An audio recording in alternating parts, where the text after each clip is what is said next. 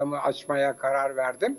Çünkü müthiş bir umutsuzluk iletileri, umutsuzluk mesajları altında boğuluyorum. Herkes müthiş bir umutsuzluk sergiliyor. Hocam ne olacak bu ülkenin hali? Biz bittik, demokrasi bitti. Ee, tek kişi yönetimi her türlü e, yasayı, anayasayı, e, işte adaleti, hukuku e, hiçe sayarak her şeyi engelliyor. Bak size yasak geliyor. İşte e, idari kuruluşlar e, yargı gibi habire para cezası veriyor. E, basın ilan kurumu, RÜTÜK, e, BDDK vesaire banka ve düzenleme kurulu filan derken işte en sonunda muhalif milletvekillerinin e, işte dokunulmazlıkları kaldırıldı ve daha yani nezaketen evlerine gidip gelip teslim olmaları beklenmeden yani gayet sert bir biçimde e, yaka paça gözaltına alındılar evlerine insan yollayıp polis yollanıp. Halbuki bunlar milletvekili oradalar kaçma durumları yok. Yani biraz siyasal nezaket gereği en azından beklense ama ben oraya giden evlere giden evlatlarımızı filan kınamıyorum. Onlar emir kulu ona git al getir diyorlar alıp getiriyor tabii. Onlara o emri veren amirlerine emri veren politikacılar, yöneticiler tabii bundan sorumlu. Derken biliyorsunuz anayasaya göre herkes, herkes, bütün halk, herkes önceden haber vermeden toplantı ve gösteri yürüyüş yapmak hakkına sahiptir. Anayasa hükmü bu. Şimdi bırakın herkesi, bırakın herkesi, milletvekilleri, dokunulmazlıkları olan, yani milletin seçtiği insanlar bugün Ankara'da meclisten Güven Park'a kadar ki ben e, yani Ankara'da 20 20 30 yıl yaşadım neredeyse. İstanbulluyum ve şu anda da İstanbulluyum ama Ankara'da e, Hacettepe'de e, e, kariyerimi yaptığım için sonra da Kültür Bakanlığı Müsteşarlığında Ankara'yı çok iyi bilirim. Yani hepi topu oradan baksan 10 dakikalık, 15 dakikalık sürmez bile. Hadi kalabalık malabalık dersen 15 dakikalık bir yürüyüş. Onu bile engellediler ve yani korkunç görüntüler. Polis milletvekilini itiyor, milletvekili polisi itiyor filan. Yani Amerika'da falan olsa yani böyle şey tabii orada daha korkunç şiddetler oluyor. Millet birbirine silah filan çekiyor ama yani dokunmak mesela çok ciddi bir bir çok ciddi bir suçtur. Hele hele böyle yani neyse işte başka ülkelerde dokunmak filan. Yani dehşet verici görüntüler. Şimdi tabii milletin müthiş morali bozuldu.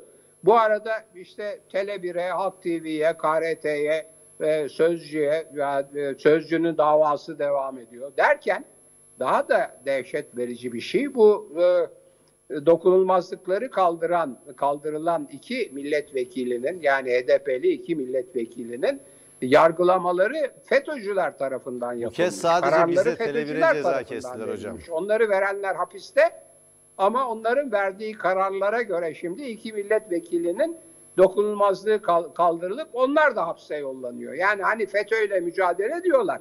Sadece onun yöntemlerini kullanmakla kalmıyorlar. Onların yaptıklarını sürdürüyorlar.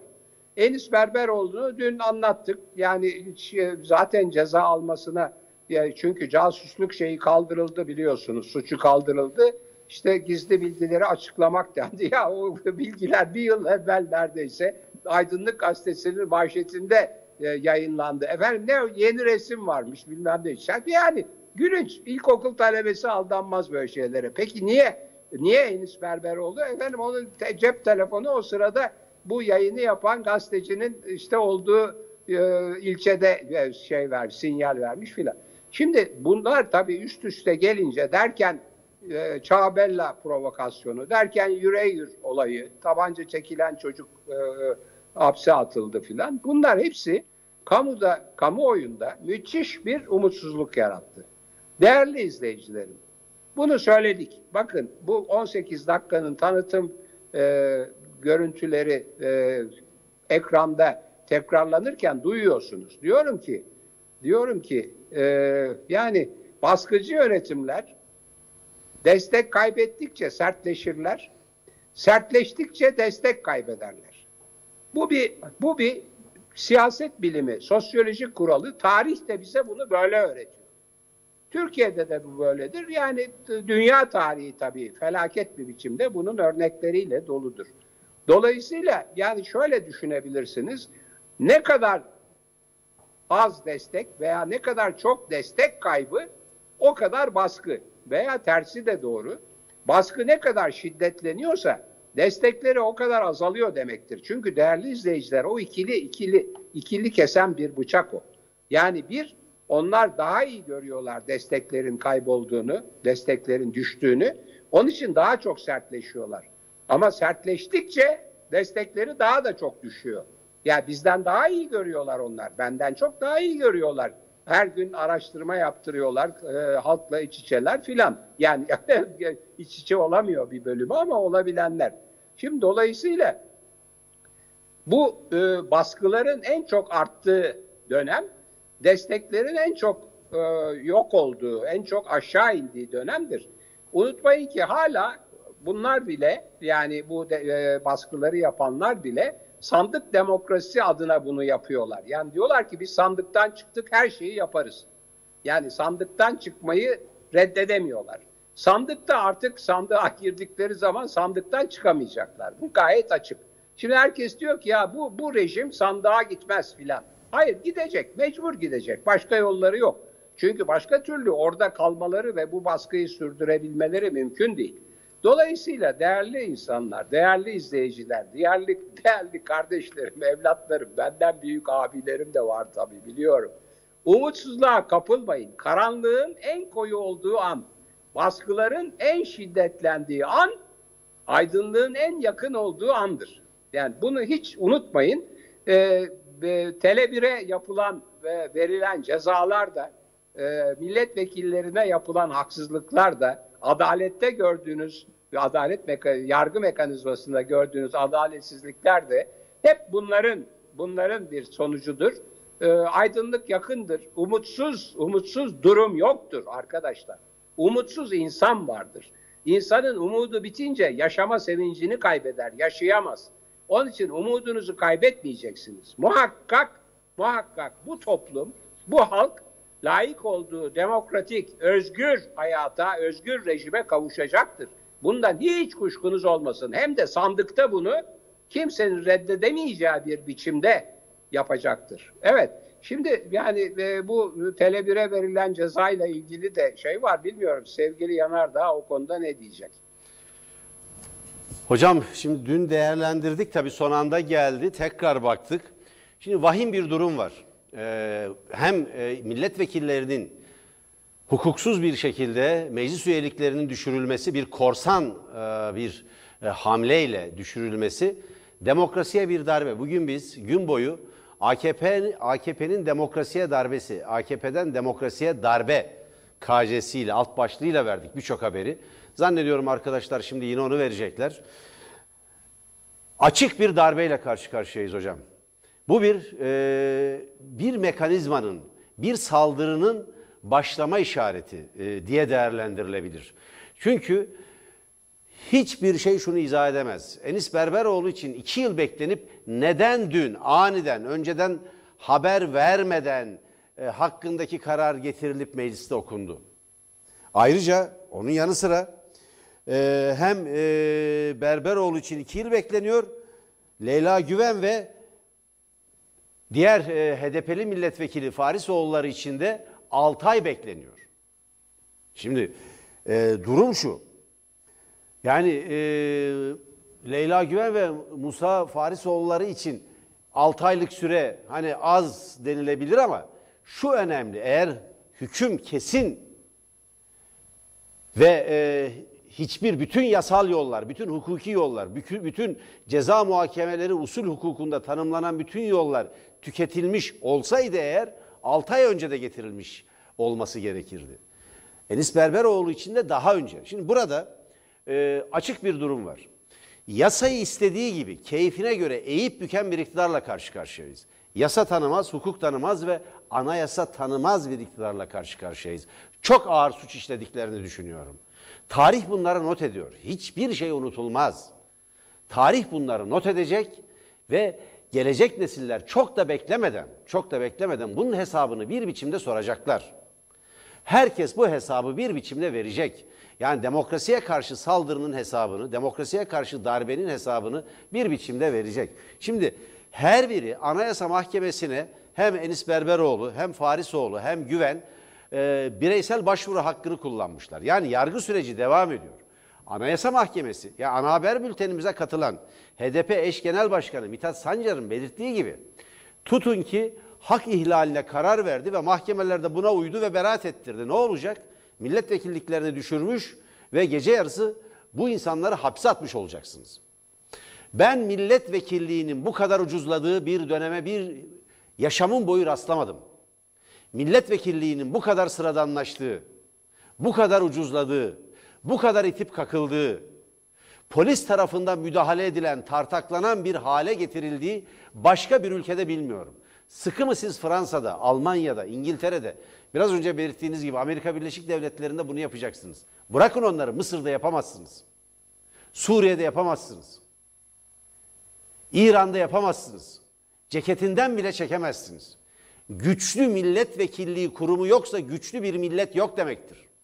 Tek adamın gücü var demektir veyahut bir oligarşinin egemenliği var demektir. Yani bir avuç, bakın bir avuç, bir avuç azınlığın parayı, iktidar aygıtlarını, gücü elinde tutan, siyas siyasal kurumları elinde tutan, kamu gücünü elinde tutan bir azınlığın yönetimidir oligarşi. Bir sınıfın içinden çıkan, içinden çıktığı sınıf dahil, sınıf dahil, toplumun bütün kesimlerini baskı altına alan bir azınlık yönetimidir oligarşi. Ben Türkiye'de İslamcı bir oligarşik dikta olduğunu düşünüyorum. Hukuk değilse bu kadar çiğnenemez. Aynı şey hocam, aynı şey. Size çok katılıyorum. Hiç umutsuzluğa gerek yok. Hiç umutsuzluğa gerek yok. Eğer demokratik olan yollar terk edilmeye başlanmışsa o iktidar kaybetmiş demektir çünkü. 18 yıldan sonra siz bu kadar sandık edebiyatı yapacaksınız. Bu kadar bu kadar milli irade edebiyatı yapacaksınız ve bir gece yarısı darbesiyle 3 milletvekilinin Türkiye Büyük Millet Meclisi üyeliklerini düşüreceksiniz. Ve bakın dün hocam mecliste bir AKP'li milletvekili Engin Altay'ın Grup Başkan Vekili CHP'li, CHP'li Engin Altay'ın ya bu meclis Mustafa Kemal'in önünde bile eğilmedi, iradesini teslim etmedi. Onu bile eleştirmekten kaçınmadı. Siz bir kişinin Recep Tayyip Erdoğan'ın emir ve direktifiyle hareket ediyorsunuz dedi. Biz bundan şeref duyarız dediler. Valla meclis başkanının istifa etmesi gerekiyor. Çünkü Sayın Cumhurbaşkanı aynı zamanda AKP'nin genel başkanı. Bir parti liderinden aldıkları emirle, emirle meclisi bir oyuncak gibi kullanıyorlar. Meclis şu anda Türkiye'nin sürüklendiği totaliter rejimin asma yaprağı gibidir. Onu örten bir şal gibidir. Yeşil bir ipek şaldır. Hadi asma yaprağı demeyelim. İktidarın birçok ayıbını örten bir yanı var meclisin ama yeşil bir şal gibi kullanılmaktadır bugün Türkiye Büyük Millet Meclisi maalesef. Ben e, Türkiye'de insanların sağduyusunun, demokratik hak, hak ve özgürlüklere bağlılığının çok daha güçlü, çok daha belirleyici olacağını düşünüyorum. Ne kadar parçalanmak, ne kadar bölünmek, ne kadar ortak zeminlerin imha e, edilmek istenmesine karşın toplum, bu millet kendi ortak zeminlerini yeniden inşa ederek hem birliğini koruyacak hem de demokrasi düşmanlarına gereken dersleri verecektir diye düşünüyorum. Aynı iktidar meclise yaptığı muameleyi radyo televizyon üst kurulu denilen artık iktidarın bir sansür aygıtı haline gelmiş. Bir kurul eliyle yapıyor. Bakın hocam dün Tele1'e diğer kanallara verilmedi. Bir ulusal kanala tek bir sebeple verilen bir ceza var. Tele1'e iki nedenle ceza verildi. İki de, ikisi de 18 dakika ve zannediyorum benim konuşmalarım nedeniyle, yaptığım yorumlar nedeniyle bu cezalar verildi. Öyle anlaşılıyor. Diyor ki, ben demiş, e, ben evet aynen bunu söyledim. Demok, e, Menderes demokrat filan değildir. Menderes bir diktatör özentisidir, bir diktatör müsveddesidir dedim ve bunun sebeplerini açıkladım. Şimdi bu sebeple eğer ceza verildiyse bu ülkede bir tarih kitabı bile yazılamaz demektir. Anayasa tarafından teminat altına alınan düşünce ve ifade özgürlüğü eleştiri hakkını da içerir.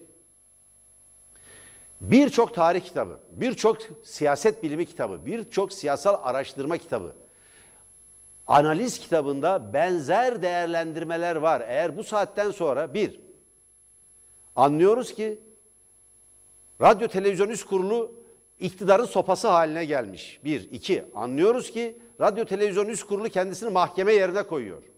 Anlıyoruz ki radyo televizyon üst kurulu bir sansür aygıtı olduğu gibi düşünce ve ifade özgürlüğünü engellemek için özel bir çaba sarf ediyor. Anayasal bir suç işliyor.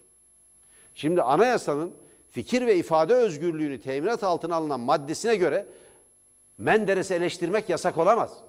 Her gün İnönü'ye, İsmet İnönü'ye hakaret edildiği, Türkiye Cumhuriyeti'nin ikinci Cumhurbaşkanı, milli mücadele kahramanlarından biri, Cumhuriyet'in kurucu liderlerinden birisi. Mustafa Kemal'e hakaret edildiği, bu ülkenin kurucu babası. Bir yerde Menderes'i eleştirmek, örneğin 6-7 Eylül, şimdi bakın 6-7 Eylül 1955 değerli seyirciler herhangi bir olay değildir. Yüz binlerce yurttaşımızın malı mülkü yağmalanmış, 30 öldürülmüş, 300 kadının ırzına geçilmiş, tecavüz edilmiş, yüzlerce, yüzlerce gayrimüslim yurttaşımız yaralanmıştır. Ağır şekilde yaralananlar vardır içlerinde. İstanbul'un sokakları bir savaş alanına dönmüş, bir yağma ve talan ortamı egemen olmuş. Ve ne yazık ki uluslararası toplumun harekete geçmesi üzerine Menderes hükümeti tazminat ödemek zorunda kalmıştır. Menderes hükümeti uluslararası toplum tarafından da mahkum edilmiştir. Biz bu nedenle bunu söyledik, bu değerlendirmeyi yaptık. Kore'de bin evladımız öldü, şehit oldu dediler. Hayır, vatan için savaşanlar şehittir. Onların hatıralarına saygısızlık etmeyi hiçbir zaman düşünmem. Kardeşlerimizdir onlar.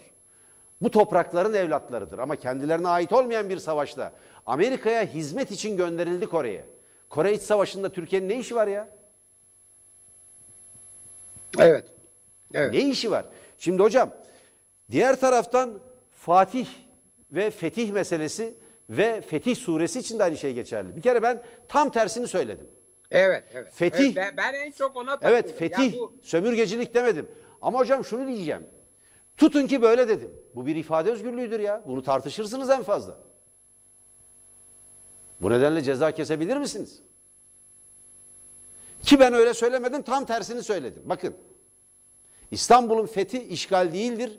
Fetih de sömürgecilik değildir. Çünkü o devirde sömürgecilik yok. Kavram olarak yok. Kolonyalizm veyahut imparatorluk var.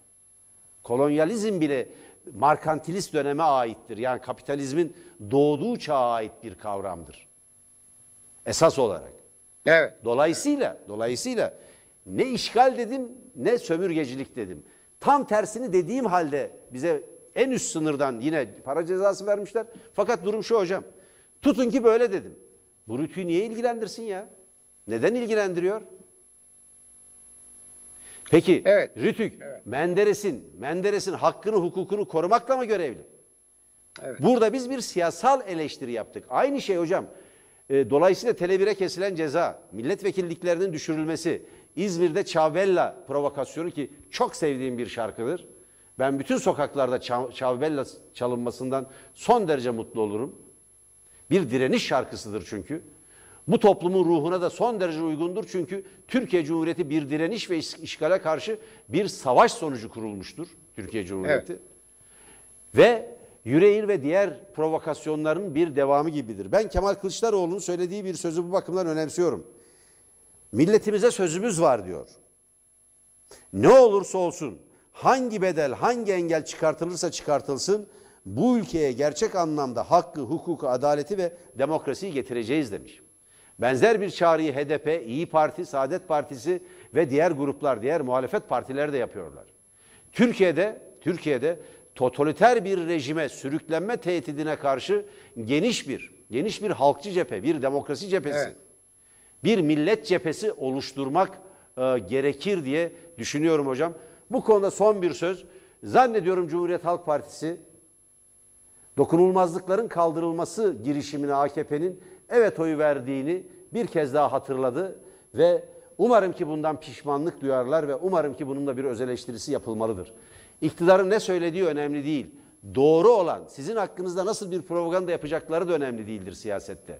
Siyasette önemli olan doğru olanı, sizin için gerekli olanı, hukuka uygun olanı, halkın çıkarına olanı savunmaktır.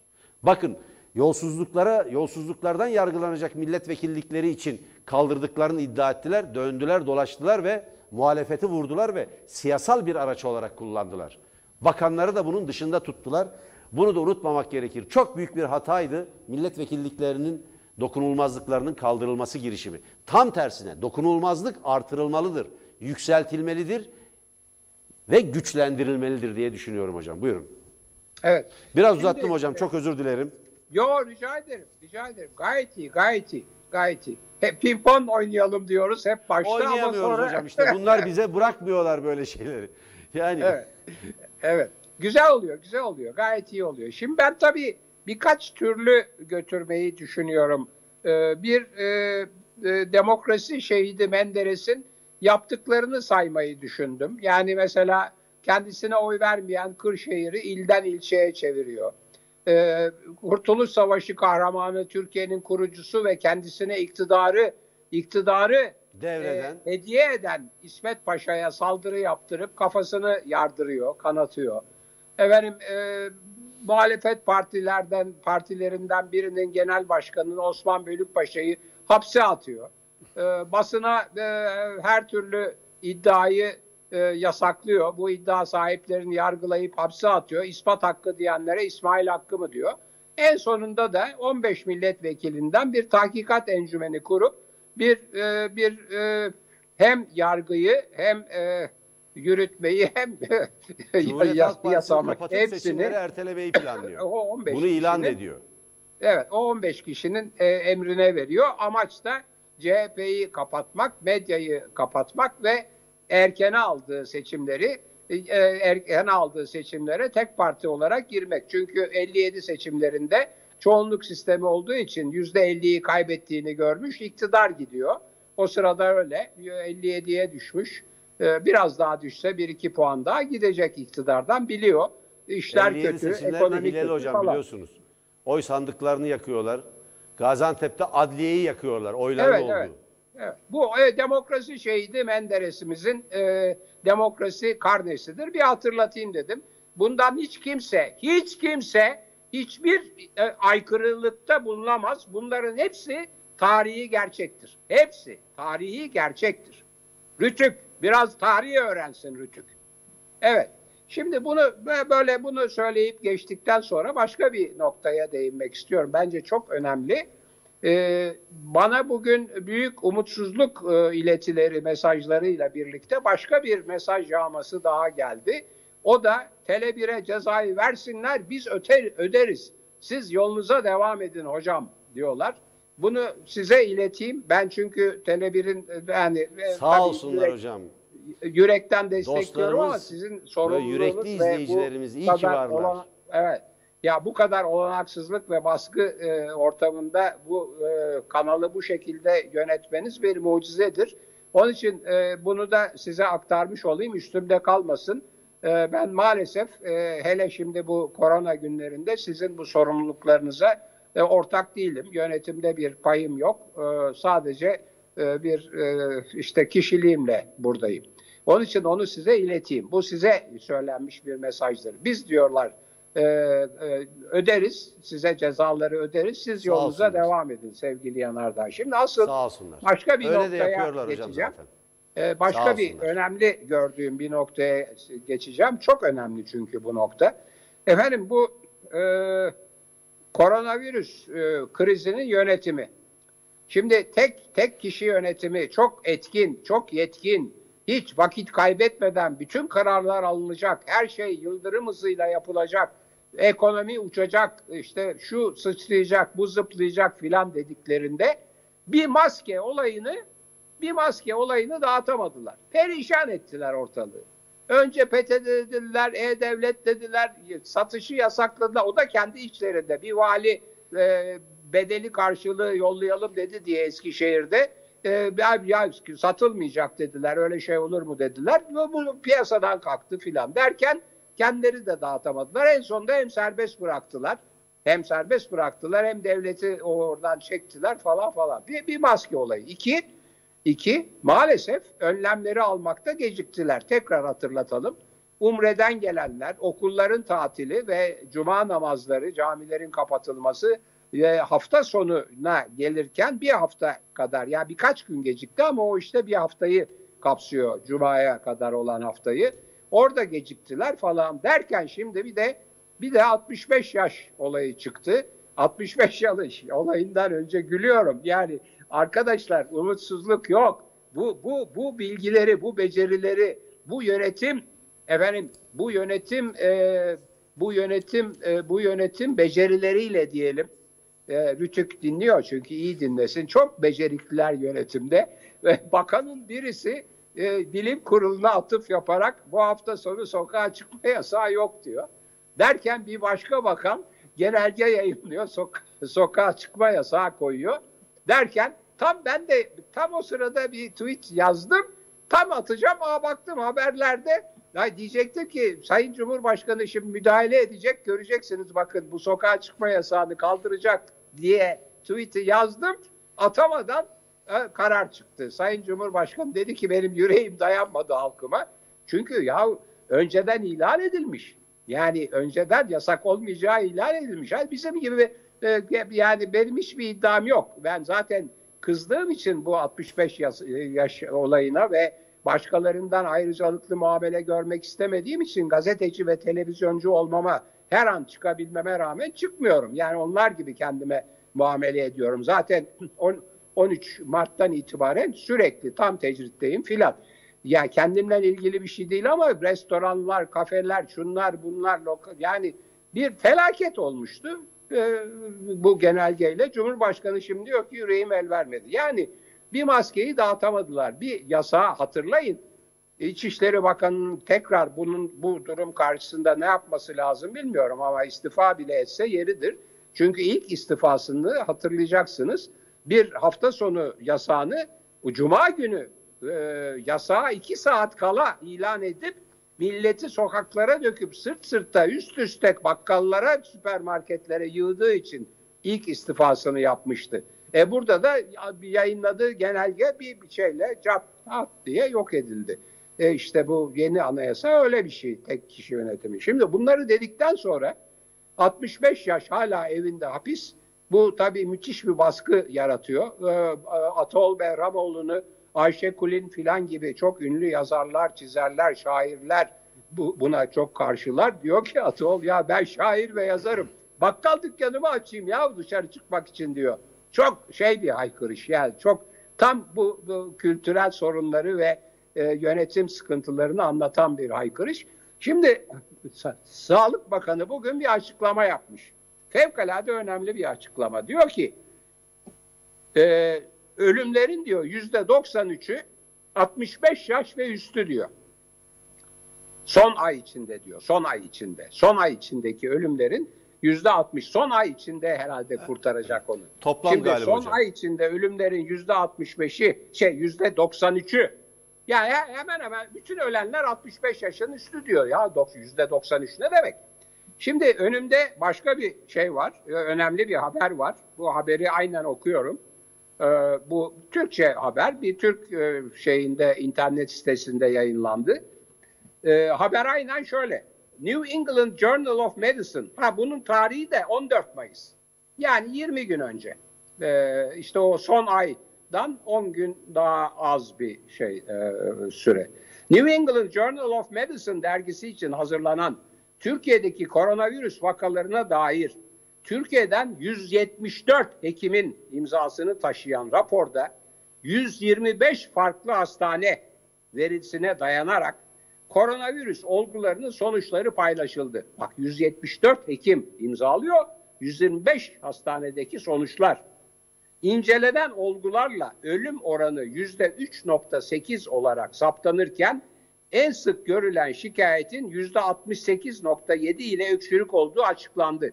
Şimdi bu 174 Ekim e, en önemli tıp dergisi olan Başka Lancet falan da var. The New England Journal of Medicine'a yolluyorlar. Ve devam ediyor haber.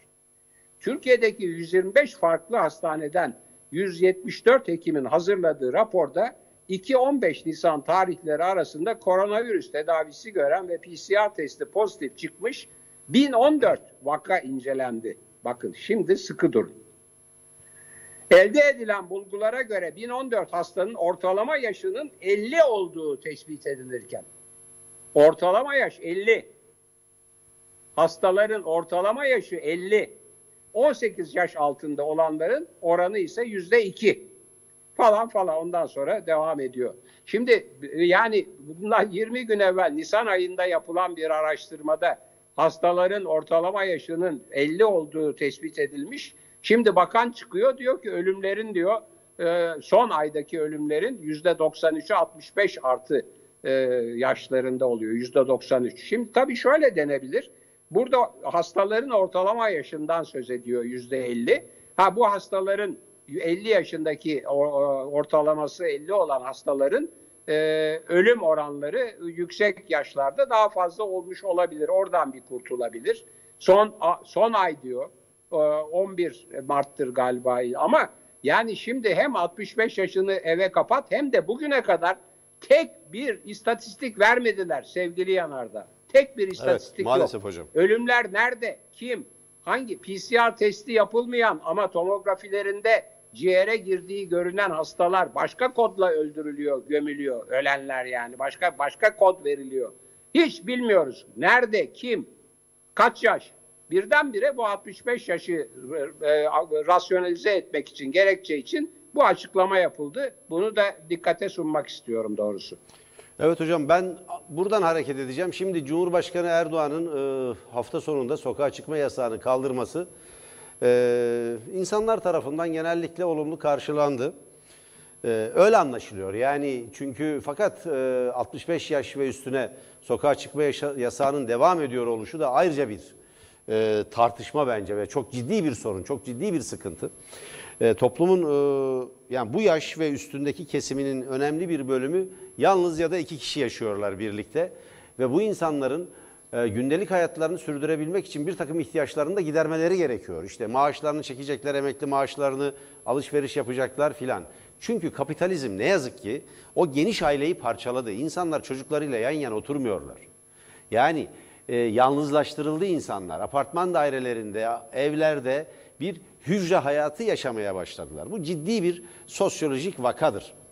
E, bunu bir yana bırakalım. Diğer taraftan Sayın Erdoğan'ın e, sözleri bence çok önemli. Diyor ki partili Cumhurbaşkanı e, Sayın Erdoğan sosyal medya hesabından paylaştığı mesajda sokağa çıkma yasağını iptal ettim diyor. Kullandığı kavramda şu, gönlüm razı olmadı. Şimdi vallahi gönlüm razı olmadı diye bilimsel bir kriter var mı hocam? Vallahi siyasal kriter var. Ya şimdi altını çize çize bu ülkenin tek hakimi benim. Kararları sonuçta ben veririm. Bilim ne derse desin diyor. Şimdi ya bilim kurulunu gerçek anlamda kuracaksınız orada bir ee, ne diyelim bir aksesuar, bir e, süs e, ve bir dekor olarak değil ya gerçek anlamda kuracaksınız ve bilim kurulunun, bilim insanlarının, Sağlık Bakanlığı'nın tavsiyesiyle hareket edeceksiniz. Ya da diyeceksiniz ki ben bunları tanımıyorum kardeşim. Benim dediğim olur. Bilim de benim, siyaseti de ben belirlerim, hukuku da ben belirlerim. Milletvekilliklerinin üyeliklerini düşürür, onları gece yarısı hapse atarım. O da ayrı bir mesele zaten. Teslim olacaklarını açıkladıkları halde aynı gece apar topar içeriye atmak insanları milletvekilliği yapmış, bir gün önce mecliste dokunulmazlığı olan milletvekilliği yapan, dolayısıyla her biri bu milletin on binlerce ferdinin oyunu almış olan bu insanları, yüz binlerce ferdinin oy, oyunu almış bu insanları kaçmak, saklanmak gibi, infaz hukukunu engellemek gibi bir tutum içinde olmayacakları açık iken, gece hap, apar topar içeriye attırmak bir zulümdür ve demek ki sokağa çıkma yasağına gönlüm el vermedi diye sokağa çıkma yasağını bir çırpıda kaldırıveren, kaldıran bir insan buranın kralı benim diyor. Bu ülkenin. Bu ülkenin sultanı benim diyor. Bu ülkenin padişahı benim diyor. Bu ülkenin tek adamı benim diyor demek. Bilimsel ölçülere göre belirlenir. Sokağa çıkma yasağı niye konur hocam? Korona yaygınlaşmasın diye Allah aşkına. Buna da bilim insanları karar verir. Siyasi iradeye, siyasi güce, iktidara bildirir bunu. İktidar da bunun gereğini yapar. Ya 15 ilde sokağa çıkma yasağını koymayacaktınız veyahut bir oyun oynuyorsunuz hepimizin göz önünde. İçişleri Bakanlığı 15 ilde sokağa çıkma yasağı var diye ilan ediyor. Sayın Cumhurbaşkanı da kalkıyor gönlüm el vermedi kaldırdım diyor. Demek ki gece yarısı milletvekillerinin apar topar içeriye atılmasına gönlü razı olmuş demektir. Siz çok önemli bir şeye işaret ettiniz hocam. Ee, milletvekilliklerinin düşürülmesi üzerine her üç milletvekilinin bugün Ankara'da yürüyüş yapmaya kalkıyorlar. Anayasanın açık hükmü var. Önceden haber yani önceden izin almaksızın. Bakın tam madde bu. Silahsız ve şiddetsiz. Her kişi, her yurttaşın toplu olarak gösteri ve yürüyüş yapma hakkı vardır anayasaya göre. Silah yok, şiddet yok. Güvenlik güçlerinin işi de bunları korumaktır. Demek ki bütün bunlara gönlü razı oluyor. Ben bugün bir Twitter mesajıyla Türkiye Cumhuriyeti'nin yeni e, ne diyelim siyaset e, tarzı bu galiba. Bir sosyal medya mesajıyla sokağa çıkma yasağını Sayın Cumhurbaşkanı iptal etti. Sebebi belli. Gönlü razı olmamış. Ne diyelim? Allah razı olsun. Evet. Ee, işte Amerika'nın Evet gücü burada. Amerika'nın gücü burada. Trump'ın gücü burada. Bu Twitter'la ülke ve dünyayı, ülkeyi ve dünyayı yönetme e, metodunu, yöntemini şey yani Trump başlattı. Eh Trump başlattı. Bunlar da sürdürüyor. Bizim, Hocam Uğur Dündar var. e, ona devam edebilir Evet. deyip Bizde e, Uğur Dündar e, var. İzleyicilerimizin izleyicilerimizin desteğini hatırlatırken umutsuz umutsuz durum yoktur. Umutsuz insan vardır. Demokrasi umutla kurulacaktır. Bunu hiç unutmayın. Umutsuz durum yoktur. Ve unutmayın karanlığın en koyu olduğu an sabahın en yakın olduğu andır. Bunun için de Görüşmek Tele1 üzere. gibi kurumları, Tele1 gibi bağımsız e, medya kuruluşlarını Türkiye'de örneği çok az olan, televizyon dünyasında hele hele neredeyse hiç olmayan bağımsız medya kuruluşlarını yaşatmak gerekiyor. Seyircilerimiz bunu yapacaktır hocam. Onlar inancımız ta, tamdır benim. Bütün arkadaşlarımızın inancı tam. Bizi hiç yalnız bırakmadılar. Çünkü bu karanlıktan çıkmak, aydınlığa ulaşmak, Türkiye'nin yolunu aydınlatmak bu tür kurumları da yaşatmaktan geçiyor. Bizden hemen sonra hocam 21'de Uğur Dündar var. Demokrasi Arenası. Bağımsız gazetecilik nasıl yapılır? Araştırmacı gazetecilik nasıl yapılır? Bu Uğur Dündar'ın yaşam öyküsünde saklıdır. Çok parlak yani bir aksiyon filmi gibi. Evet. Zaten e, sosyal medyada kimi videolar paylaşıldı bu e, belgeselden. Tümü gerçek, tümü gerçek görüntüler ve e, TT oldu yani trend topik dedikleri en çok paylaşılan, üzerinde en çok yorum yapılan videolar oldu. Daha fazlası saat 21'deki demokrasi arenasında.